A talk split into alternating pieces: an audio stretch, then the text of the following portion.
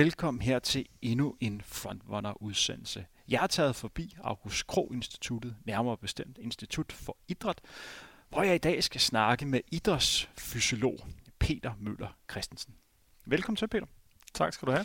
Det vi skal snakke om i dag, det er jo et emne, som virkelig interesserer mig meget, nemlig hvad betyder væsken for vores idrætspræstationer. Men før vi kommer så langt, så skal vi lige lære dig lidt bedre at kende, Peter. Hvordan endte du op som idrætsfysiolog?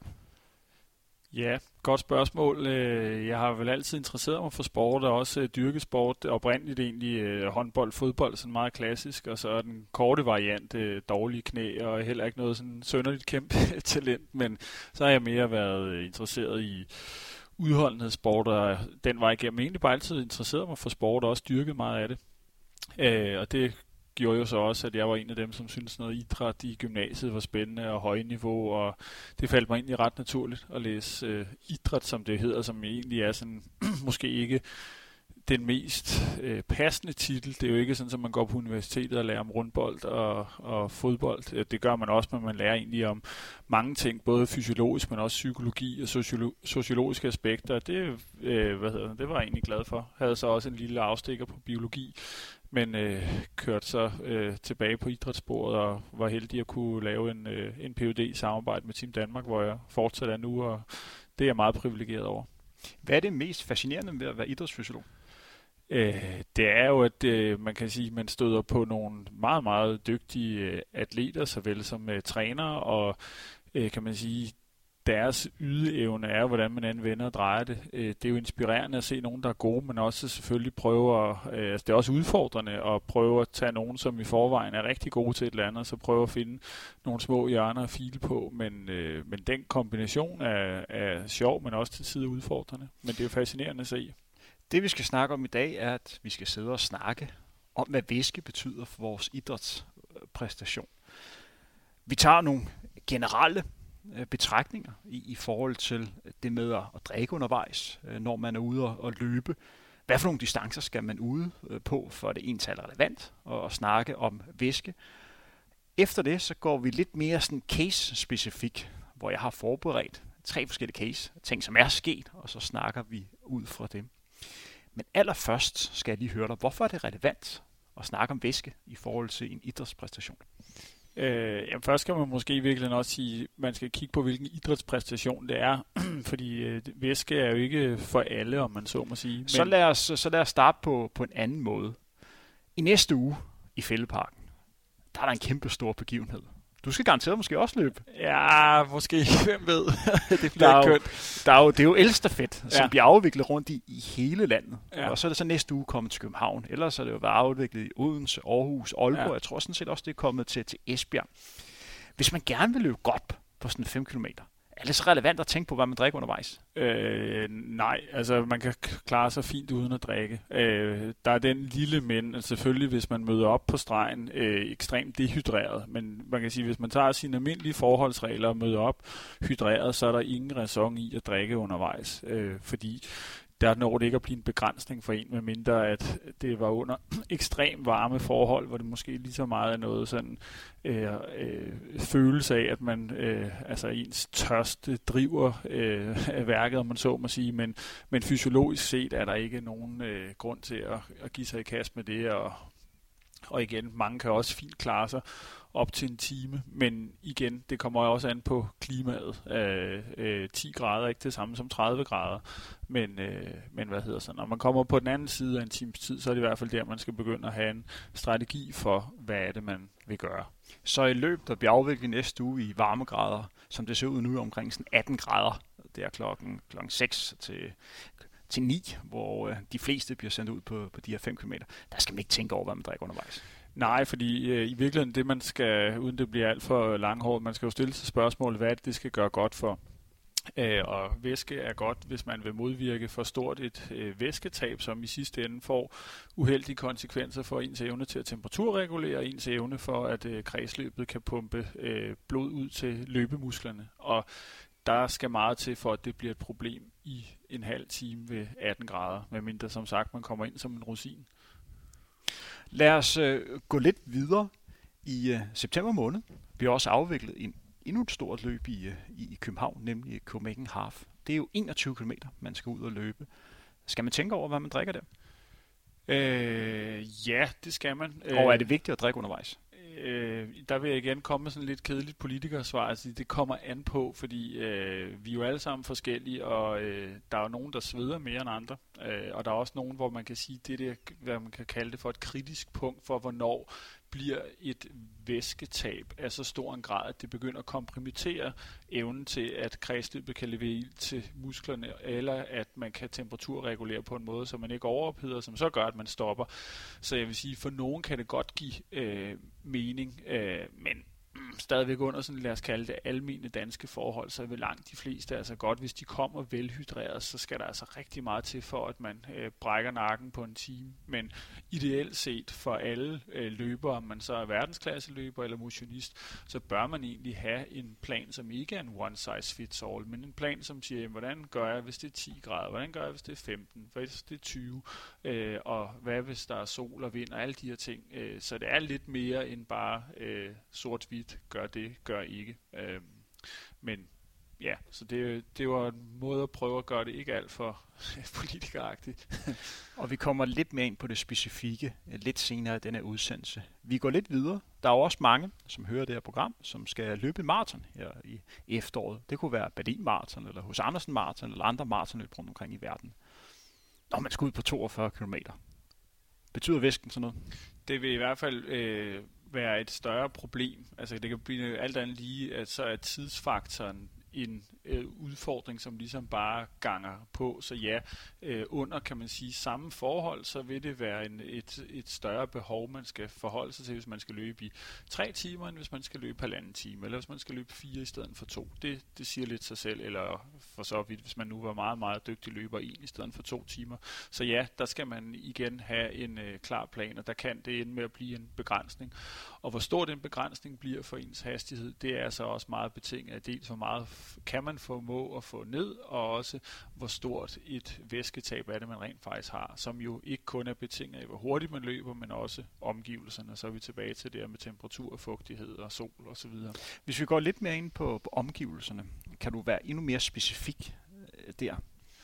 Jamen ikke andet end, at øh, der er jo lavet meget fine øh, studier, som øh, egentlig fint øh, indikerer, at øh, ja, 10-12 grader, det er der, man løber hurtigst på maraton. Og det siger jo noget om, at øh, den evne til at temperaturregulere er øh, bedre, og at der er lidt af sådan et øh, ligefrem forhold, at øh, jo varmere, jo, jo dårligere. Det øh, og, og man kan sige, at mennesket er lidt udfordret på den konto, øh, hvis man skal gå et spadestik dybere, at øh, man siger, som tommelfingerregel kan man måske optage 1 liter væske i timen, men det er ikke unormalt, at man kan svede, eller ja, svede op til 2 øh, liter. Man kan i hvert fald nemt tabe 2 kilo per time. Det siger sig selv, så er man i underskud med en øh, kilos penge i timen, og en stor del af det kilo vil være, være væske. Og øh, og der ved man bare, kan man sige, det bliver accelereret. Ved øh, varmere og varmere temperaturer, og også at fugtighed, som, øh, altså fugtighed for den samme varme, gør også, at evnen til at, øh, hvad kan man sige, temperaturregulere bliver kompromitteret, så sagt på en anden måde, for den samme hastighed, så vil man få en, en større øh, hvad hedder sådan noget, øh, temperaturstigning, og det er i sidste ende det, der øh, ender med sig at kunne sætte begrænsningerne, så man må sætte farten ned igen. Du nævnte jo lidt her på afslutningen af mine spørgsmål, men for at være endnu mere konkret, hvad sker der for eksempel på et maratonløb, hvis du ikke får drukket nok? Jamen, øh, måden hvorpå man kommer af med varmen mest effektivt, det er at få sendt øh, blod ud til øh, huden, øh, og vi sveder, om man så må sige. Øh, og øh, der, man mister jo væske den vej igennem. Det er ligesom en, øh, en afledt øh, effekt af det. Og øh, når man øh, for det første bare sender blod ud til huden, og der også forsvinder væske fra kroppen den vej igennem, så er der mindre i blod. Altså så er der helt faktuelt mindre, øh, kommer der lidt mindre blod øh, øh, over tid, men øh, når man så kommer hjem og drikker, så bliver det, øh, kan man sige, genopfyldt. Men undervejs i løbet, så vil man egentlig have et væskedeficit, som både er i kroppens celler, men også i blodbanen. Øh, og når der er mindre blod, så har øh, hjertet svært ved at blive fyldt, og når hjertet har svært ved at blive fyldt, så kan det heller ikke pumpe lige så meget ud til de arbejdende muskler, så du får en, kan man sige, en central begrænsning, at du kan ikke levere lige så meget ild til øh, benene ved 25 grader, som du kan ved 10 grader, som konsekvens af, at du har for det første mistet lidt øh, blod, men mindst lige så vigtigt det, at som resultat af det varmt, så bliver man nødt til at sende nogle af de øh, 7 eller 8 liter blod ud øh, til huden, og af gode grunde kan det blod kun være et sted ad gangen, og hvis der er mere, der skal ud til huden, så er der mindre, der kan løbe rundt i resten af kroppen, herunder benene. Hvad skal man så drikke undervejs, hvis vi tager udgangspunkt i, i et maraton? Der er vel også noget, der hedder, hvad skal man have energi undervejs? Ja, Øh, altså, man det er jo et meget stort spørgsmål, det er jeg godt klar over. Ja, jo jo, så vi kan jo mm, prøve at, prøve at dele det op. Øh, der er, øh, hvad hedder sådan noget, væske og øh, væske øh, eller vand optages i virkeligheden bedre, er der meget øh, forskning, der indikerer, både hvis man har salte og sukker, og så er det et, øh, et, øh, en sådan eviggående proces. Hvad skal den ideelle blanding være? Der er det nok også lidt forskelligt fra person til person, men, øh, men ideelt set, så skal man jo prøve at, øh, altså firkantet sagt, så skal man jo få så meget væske ind, som gør, at det ikke når at blive øh, det kritiske punkt, og, og, og det kan være, at din kritiske dehydreringsgrænse begynder at indtræde ved øh, 2,5 procent. Det kan være, at den indtræder for mit vedkommende for 1,5 procent. For en anden løber kan det være det ved 4 procent. Og det skal man øh, lave sin plan efter, og så i tillæg med det øh, sige, ja, at væske er en ting, men ved, via væsken kan man jo så også få øh, energi i form af sukker, som også er en, er en væsentlig ting. Hvis vi tager udgangspunkt i, i sukker, Øh, hvad for noget øh, sukker er, er godt at tage, for eksempel på en maraton? De fleste vil øh, øh, hvad hedder sådan noget, anbefale, at det er de her blandingsprodukter, så øh, maltodextrin har jo været fremhævet længe, og det er i hvert fald sådan en klassiker, hvor man både har blanding af om det er glukose og fruktose, men fordi der er nogle øh, transportører i tarmsystemet, som ligesom er, øh, lad os kalde det, øh, begrænset, men hvis de er hvis der er øh, hvad hedder sådan noget, flere typer af sukker, så kan man få mere ind over øh, tarmen. Så det vil typisk være nogle af de her blandingsprodukter, som er øh, der, hvor man kan få den højeste øh, optagelsesrate. Men det er igen også vigtigt, at øh, fordi det er blevet vist i et laboratorie i Skotland eller i USA på en øh, gruppe på 10 løber. Øh, det er jo ikke ens betydende med, at det lige fungerer for dig med den mave, du har, og, og hvad der ellers kan være. Så det er jo vigtigt, at man får prøvet de her ting af øh, ultimativt, men, men, øh, men når det er sagt, så skal man jo øh, forsøge at få øh, så meget sukker ind, som man nu kan håndtere. Det er der i og væk meget data, som underbygger. Det løber man bedst på, når man skal på den anden side af en time. Hvis vi sammenligner det med for eksempel at løbe et halvmarathon, kontra det med at spille en, en fodboldkamp under samme øh, varme forhold. Lad os udgangspunkt i en fodboldkamp, der var de her 2 gange 45 minutter, så varmer det lidt op, og så varmer lidt op igen i pausen, så vi kommer nok omkring sådan to timers varighed. Der er alligevel også mange løbere, der ligger og løber et halvmarathon på, på to timer. Er der nogen forskel på, hvad man skal drikke, for eksempel hvis du spiller sådan en fodboldkamp, kontra hvis du simpelthen løber et halvmarathon, og vi tager udgangspunkt i, at det måske begge steder er 14 grader? Åh, oh, det er svært. Øhm, altså jeg vil sige, begge atleter øh, eller begge motionister skal jo i virkeligheden drikke så tilpas meget, så øh, deres fysiologiske systemer bliver kompromitteret så lidt som muligt. Øh, og der er det jo lidt, kan man sige, de samme mekanismer, altså den, øh, øh, altså tarmsystemet og øh, hvor meget vand det kan optage, og hvor meget sukker der kan blive trukket med ind over, er jo ikke forskelligt fra, om du er øh, fodbold eller øh, øh, øh, maratonløber, der slukkede lyset lige.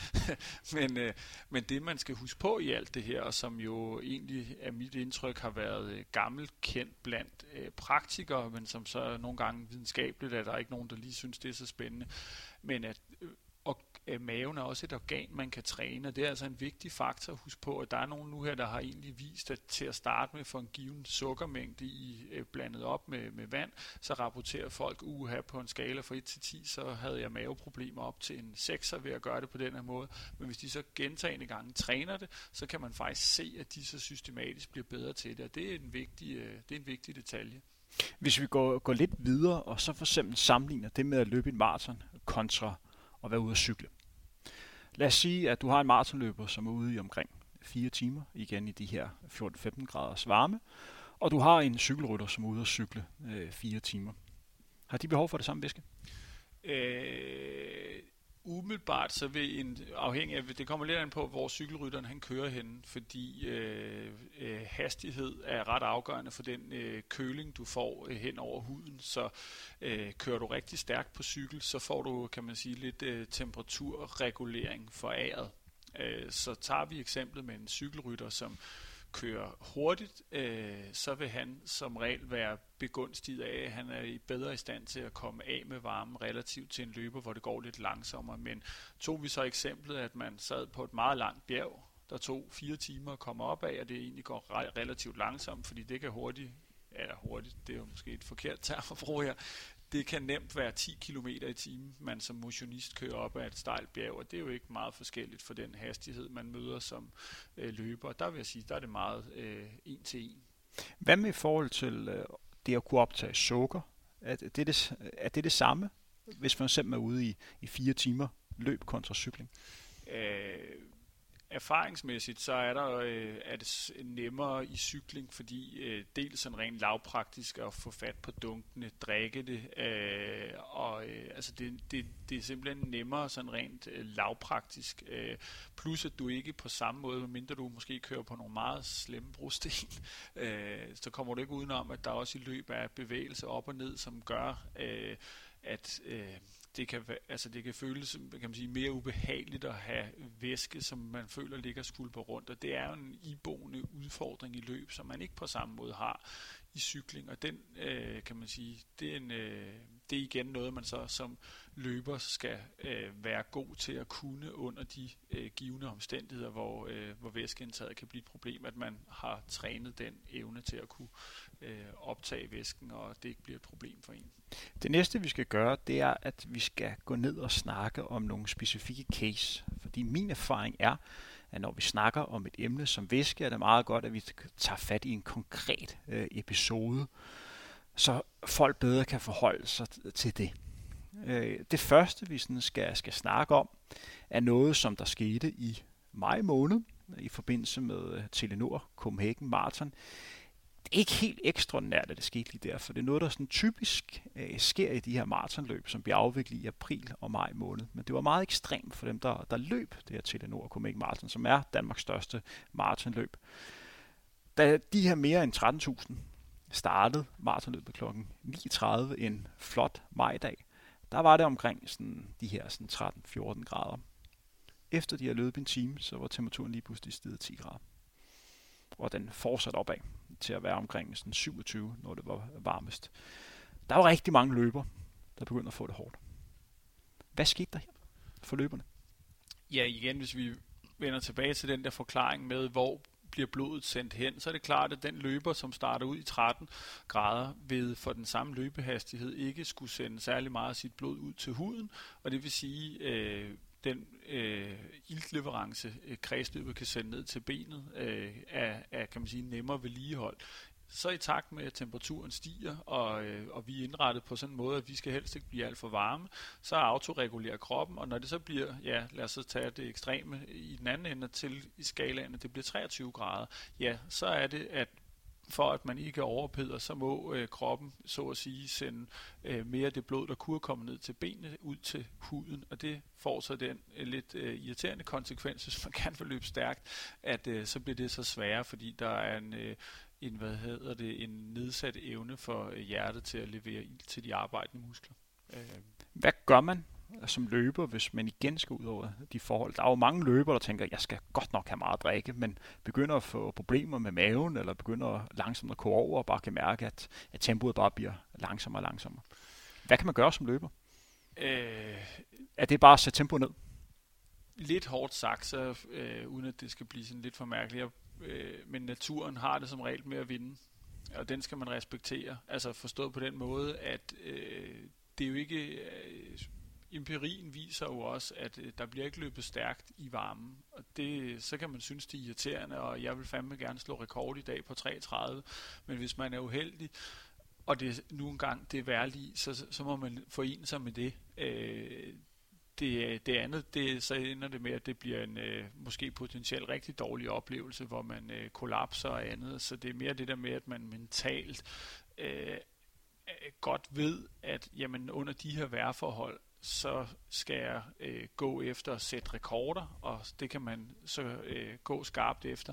Men hvis tingene ændrer sig, lidt svarende til, at hvis man er øh, ude, og det begynder at blæse op, og det er modvinden, den, så, så ved de fleste jo godt, jamen, så kommer jeg jo ikke så hurtigt i mål så kan man vende rundt, øh, men det kan man jo bare ikke rigtigt på en maraton. Så, så jeg synes egentlig, at øh, man skal selvfølgelig gøre, hvad man kan for at modarbejde det, men jeg tror også bare, at den, øh, den er svær, at, altså den er svær at, at vende, fordi det viser, øh, det viser al øh, ja, empiri, at øh, folk løber ikke stærkt i varmen, og det er for en grund, og den, altså man kan ikke rigtig snyde øh, naturen eller fysiologien. I forhold til det her sukkerindtag, langt de fleste løber, når de starter ud i de her 13-14 grader, kan jo optage en normal øh, sukkerblanding, og det er jo for mange udholdenhedsatleter, hvis vi sådan har fokus på langdistansløber, det ligger omkring sådan 7-8 procent af det indhold, det skal være, det skal være sukker. For nogle er lidt højere, og nogle er, er, er, er lidt lavere.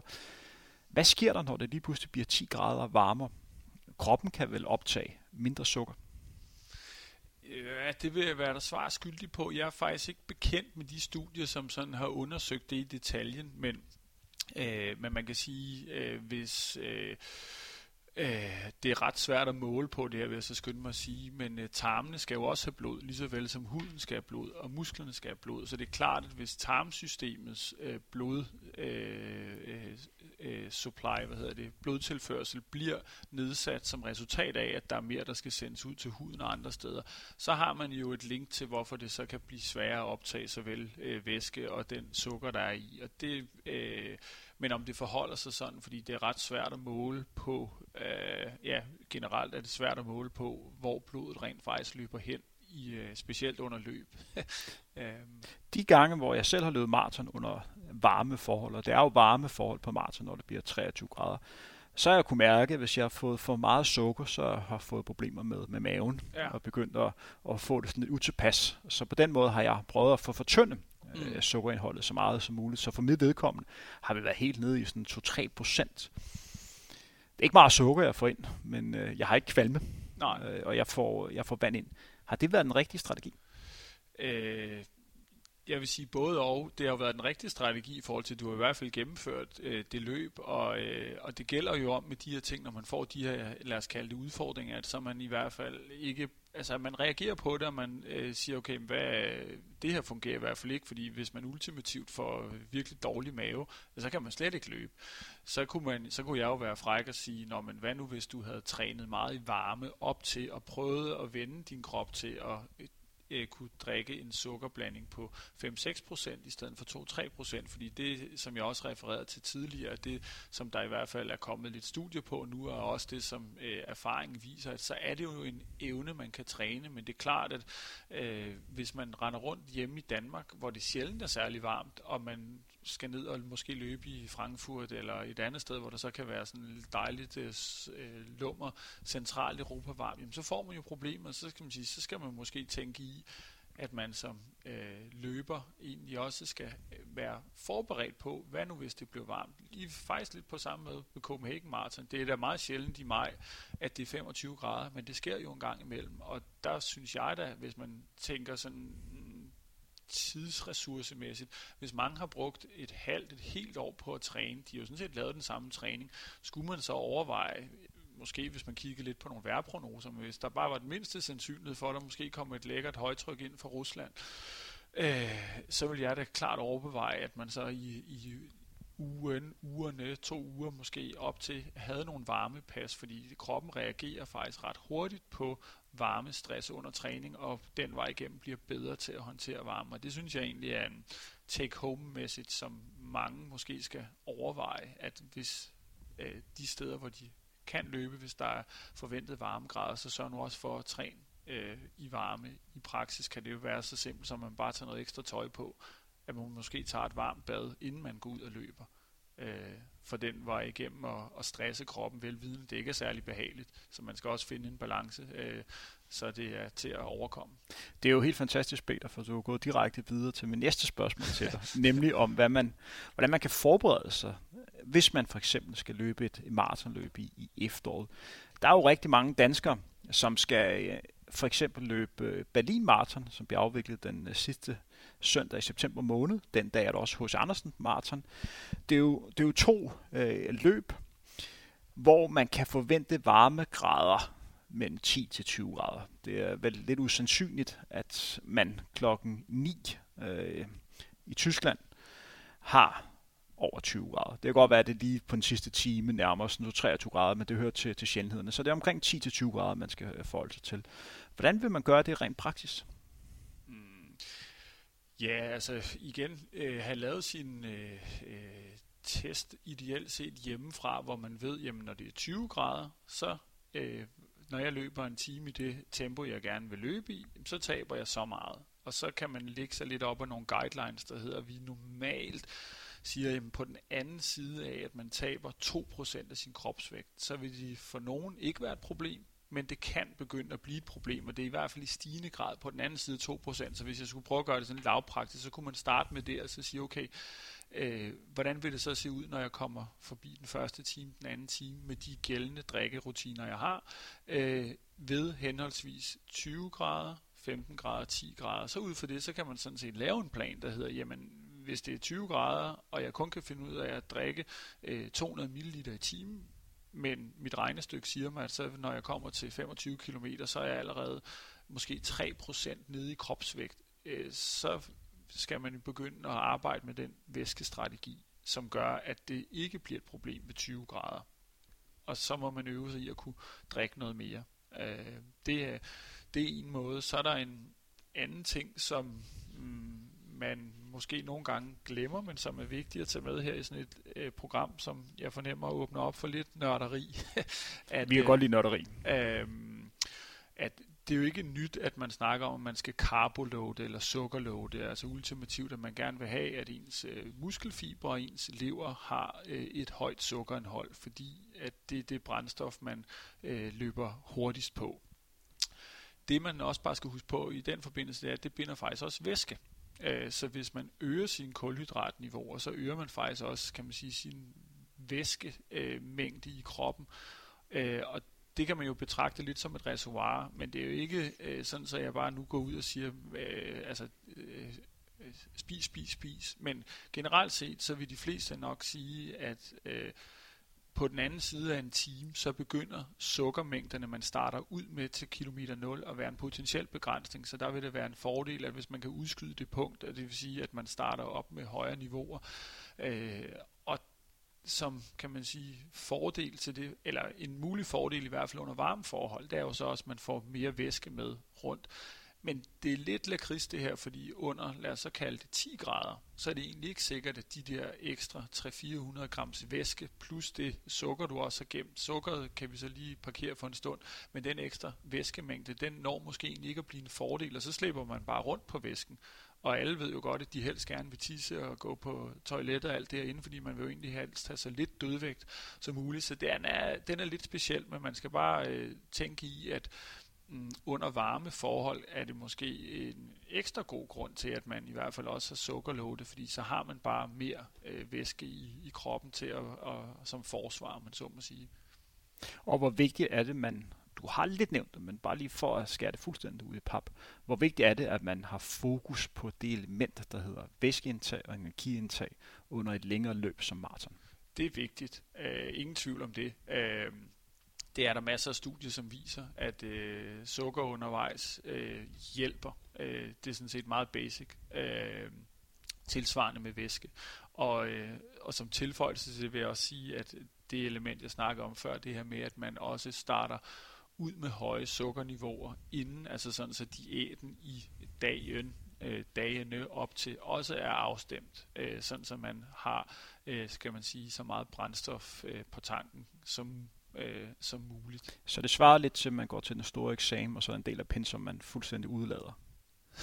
ja, det, det, øh, man skal i hvert fald, øh, det, vil, det vil være uhensigtsmæssigt, at man ikke har det element øh, med. Også fordi det er så relativt nemt. Altså det er jo ikke, igen tilbage til det der med, at man træner et halvt år, man træner et helt år. Man ligger så mange timer rundt om den ene sø, om den anden sø. Ikke?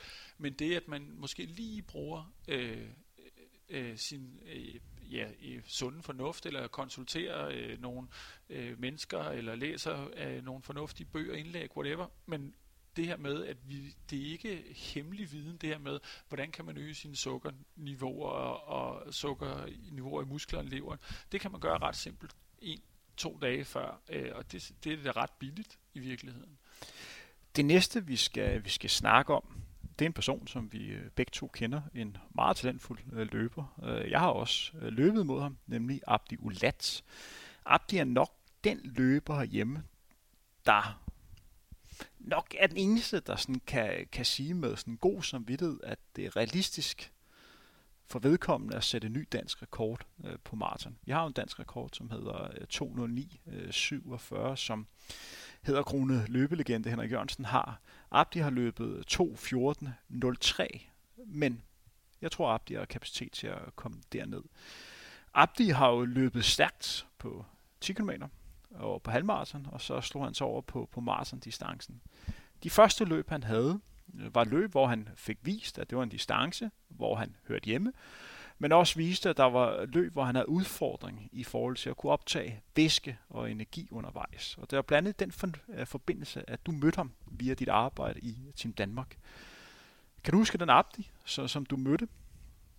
Øh, om jeg kan huske ham? Ja. Jamen, han er en øh, meget øh, likable guy, som man vil sige på, på engelsk. En, en fin og sympatisk og, og glad fyr, øh, som var meget øh, øh, åben i forhold til øh, at øh, øh, så at sige, at, at indgå i øh, de typer eksperimenter, uden at det skal lyde alt for øh, fancy, men for at vi ligesom kunne få udredt, hvad var op og ned i det her, fordi øh, det så ikke altså, det så ikke godt ud, om man så må sige, selvom det var meget imponerende, så god han er til at presse sig selv, men at han var jo virkelig ude i tårne, både i, i øh, Rio og i øh, det øh, første maraton, så vidt jeg husker, Frankfurt. han havde.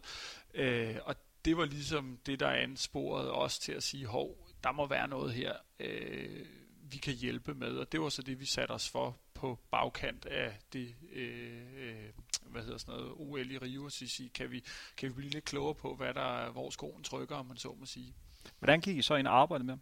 Jamen, vi lavede nogle øh, ret øh, grundige øh, dage, hvor vi havde, vi afsat fire dage faktisk, hvor vi øh, to af gangene var, hvor han bare gjorde, som han plejede, og så to af gangene, hvor vi prøvede at justere på nogle ting, baseret på, hvad vi så, han gjorde. Når du siger, øh, gjorde, som han plejede, øh, hvad var det, han gjorde? Jamen, det var i forhold til drikkerutiner, øh, som på, vi har snakket om, sukker. Øh, sukker på en lang tur, for eksempel. Ja, ja, så vi havde ham til at løbe, hvad der svarede til øh, en øh, halvmarathon i øh, marathon pace sådan halvhårdt træningspas. Det må man sige. Men, øh, og det var meget øh, sjovt, og jeg kørte øh, bagved øh, på cykel øh, med hans træner, og, og det var bare meget fascinerende at se nogen, der løber øh, faktisk så, så stærkt i, i lang tid. Øh, så, så nej, så vi, og vi, gjorde, vi lavede så lidt forskelligt, hvor vi både havde noget, hvor, hvor der var elementer af det, der var på løbebånd, for at vi kunne måle på, på ildoptagelser og andet, for at få en øh, idé om, hvad, hvordan det så ud der, og hans øh, substratforbrug sukker fedt. Øh, men så sjovt er det heller ikke at løbe på et løbebånd, så vi kombinerede det også med, at han var ude at løbe, øh, kan man sige, rigtigt ude på øh, nogle af de flade veje omkring øh, Brøndby, øh, hvor, hvor Team Danmark hører, hører hjemme, og så... Øh, så baseret på det, og vi målte og varede og temperatur og andet, for ligesom at finde ud af, hvor, øh, hvor kunne det her være henne, øh, eller hvor, hvor kunne, øh, kan man sige, øh, årsagen til de her ting være. Og det, øh, Øh, og det gjorde øh, så, at vi øh, med rimelig stor sikkerhed kunne identificere, at hans største problem, det var simpelthen øh, mangelfuldt væskeindtag, som gjorde, at hans øh, dehydreringsgrad var øh, forventet. Vi vidste den jo ikke, for det havde vi ikke fået at vide, hvordan den var i Frankfurt og Rio, men vi kunne ligesom resonere os frem til ud for de resultater, vi så, hvor vi kunne se, hvor meget øh, vægt han tabte per time, når han gjorde, som han plejede, at øh, så var det nogle hæftige, øh, hæftige væsketab, som øh, lige meget hvor øh, øh, motiveret og øh, determineret man er som en, en atlet, så er det stadigvæk noget, der ender med at og, kan man sige, øh, nedsætte ens kapacitet. Og som i princippet vil også farligt.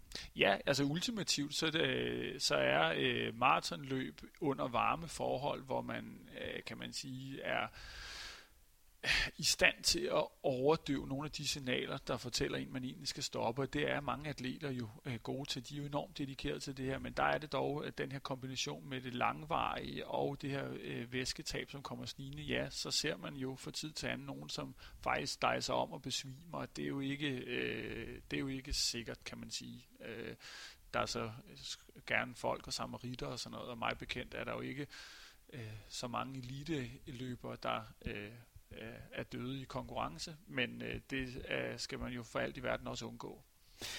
Og hvad var det for nogle råd, han fik med på vejen, så han sådan kunne optimere?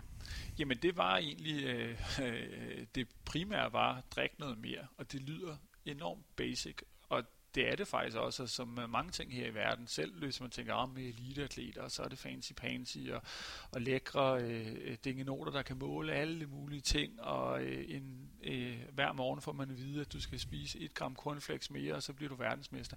Det var slet ikke der, vi var. Det er nogle gange de simple ting, som fungerer, og det øh, hovedbudskab, vi kom til ham med, det var, øh, øv dig i at drikke noget mere, så vi kan modvirke, at det øh, vægttab hvor en stor del af det er væske, øh, at det ikke bliver så stort et problem. Og det gik han til med, med hvad hedder sådan noget, krum hals, og blev rigtig god til det faktisk, og havde så også, øh, som jeg memorerer det, en, øh, en, altså kan man sige, en god oplevelse ved øh, VM i London, hvor, øh, hvor han jo i hvert fald øh, gennemførte i, i, i fin stil. Og havde Hvis jeg lige øh, kommer ind her øh, ved VM i London i 2017, jeg mener han blev nummer øh, 13, for nogle af jer, der sidder og hører med, så tænker jeg, at nummer 13 til VM, det er ikke noget super. Men inden for mellem langdistancer, det med at blive nummer 13 i en idrætsgren, der er domineret så meget af de østafrikanske lande, det er altså rigtig, rigtig flot. Det er de færreste europæiske løber, der gør det. Jeg tror, han var den tredje bedste europæer øh, den dag, så det var bestemt et, et meget, meget øh, opløftende resultat, der fortjener anerkendelse. Jo, bestemt, og i, ultimativt var vi jo bare glade på Abdis vegne over, at det i hvert fald lignede, at i den virkelige verden, det vil sige, når han nu gik ud og løb et rigtigt maratonløb, og der i London var det jo ikke hverken synderligt koldt, det var heller ikke, fordi det var varmt, men han gennemførte jo i hvert fald i, i fin stil, øh, og vi kunne også se på målingerne bagefter, at de ting, vi øh, så havde fokuseret på i forhold til, om var temperatur et problem, nej, det var det ikke, det kunne vi måle. Øh, øh, så der var det lidt fancy pansy med sådan nogle temperaturpiller, øh, øh, som er sådan engangsforetagende, hvor man så efterfølgende kan se, hvad har temperaturen været nede i maven, og så forsvinder den, når man går på toilettet. Øh, men ellers så vi kunne se også, at det, det vægttab, han havde undervejs, det var inden for de, kan man sige, rammer, hvor vi sagde, der er, har han ikke været øh, øh, presset på, altså selvfølgelig er alle jo presset, når man løber stærkt på, på to timer, men, men øh, det var i hvert fald på en måde, sådan, så den væskestrategi ikke gjorde, at han blev unødigt presset på nogen måde. Hvad kan andre lære af den her specifikke case med Abdi? Jamen, jeg synes netop det her med, at man øh, finder ud af, hvor øh, altså et øh, har man øh, et problem, altså kan man se et mønster øh, kan man se, at hver Og er det et mønster, hvis man har to maratonløb, øh, hvor man nærmest kollapser, når man kommer i mål? For det var, vi var derude. Ja, og det, altså, så kan man sige, okay, vil man gerne kunne se det på, øh, på 20 løb. Nu var det hans tredje øh, løb i Rio, mig bekendt, og hvis du så har to ud af tre af dem, så kunne vi bare sige procentuelt, så er det 66 procent. Om det så er et, øh, et mønster, man kan trække op til, hvordan havde det set ud, hvis han havde løbet flere, er det også bare mangel på erfaring. Men bottom line, jeg tror, de fleste mennesker kender udmærket godt til, at der er nogle ting, der gentager sig, om det så er i sociale sammenhæng, eller at man godt kan se, jamen, no, når nu er jeg ude, og jeg er på 30, og jeg cutter helt vildt meget. Hvis man så ligesom tager skridtet tilbage og siger, okay, hvordan kan vi øh, adressere det her, og så sige, hvad er problemet? Øh, og det var det egentlig det, vi prøvede, og så sådan lidt systematisk sige, okay, var det øh, vores umiddelbare, kan man sige, kandidater var, at det enten var øh, væsken, der var problemet, eller øh, mangelfuldt sukkerindtag. Øh, det var der, vi startede ud med, og så, øh, øh og så gik vi ligesom til værk og prøvede at måle det. Det er selvfølgelig klart, at Øh, en hverdagsløber har selvfølgelig ikke øh, lige så nemt ved at måle blodsukker og måle oxidation under løb, af om det er fedt og sukker og temperatur, men, men man kan stadigvæk godt øh, prøve nogle af de ting, som man i hvert fald læser sig til virker, så se om det virker for en, og så kan man måske ikke vise det med fine grafer og tal, men man kan stadigvæk se i praksis om, nå, men nu cutter jeg ikke ved 30 km, og så er man forhåbentlig en gladere løber, når man kommer over stregen, fordi man har flyttet sine grænser og måske noget det mål, man ikke synes, man kunne. Et element, vi også skal snakke om i den, i den forbindelse. Øh, når man to ud af tre maratonløber oplevede, at man går ned til sidst og har det decideret dårligt, det er vel også noget, der sådan sætter sig sådan rent mentalt. Jeg er godt klar over, at, at du sidder her med egenskab som træningsfysiolog, men det er vel også en vigtig ting i det her element, det er, om man frygter at komme derud, hvor øh, kroppen reagerer uhensigtsmæssigt. Det øh, er jeg meget enig i, at det er da et, øh, altså det, så hænger det lidt som sådan en sky over hovedet på en, og det tror jeg alle, der har dyrket en eller anden form for øh, udholdenhedssportsgren, øh, hvor man enten kan øh, øh, blive ramt af kramper, eller blive ramt af ja, dårlig mave, eller øh, øh, ubehag for varme, at når man først har prøvet det et par gange, ja, så, så, og det er jo måske også en meget smart egenskab som menneske, at så så sætter det sig lidt, og så har man måske det og, og kan man sige beslutningstag ud fra. Øh, ja, så, så, så jo, så hvis, hvis man også kan forvente øh, vendt det billede og ligesom øh, stole på, jamen det jeg gør, det fungerer, og, og, og det var det løb i 17 jo i hvert fald et et, øh, et modstykke øh, til de, kan man sige, mindre gode oplevelser. Det er jo så det, man skal prøve at bygge videre på de gode erfaringer derfra.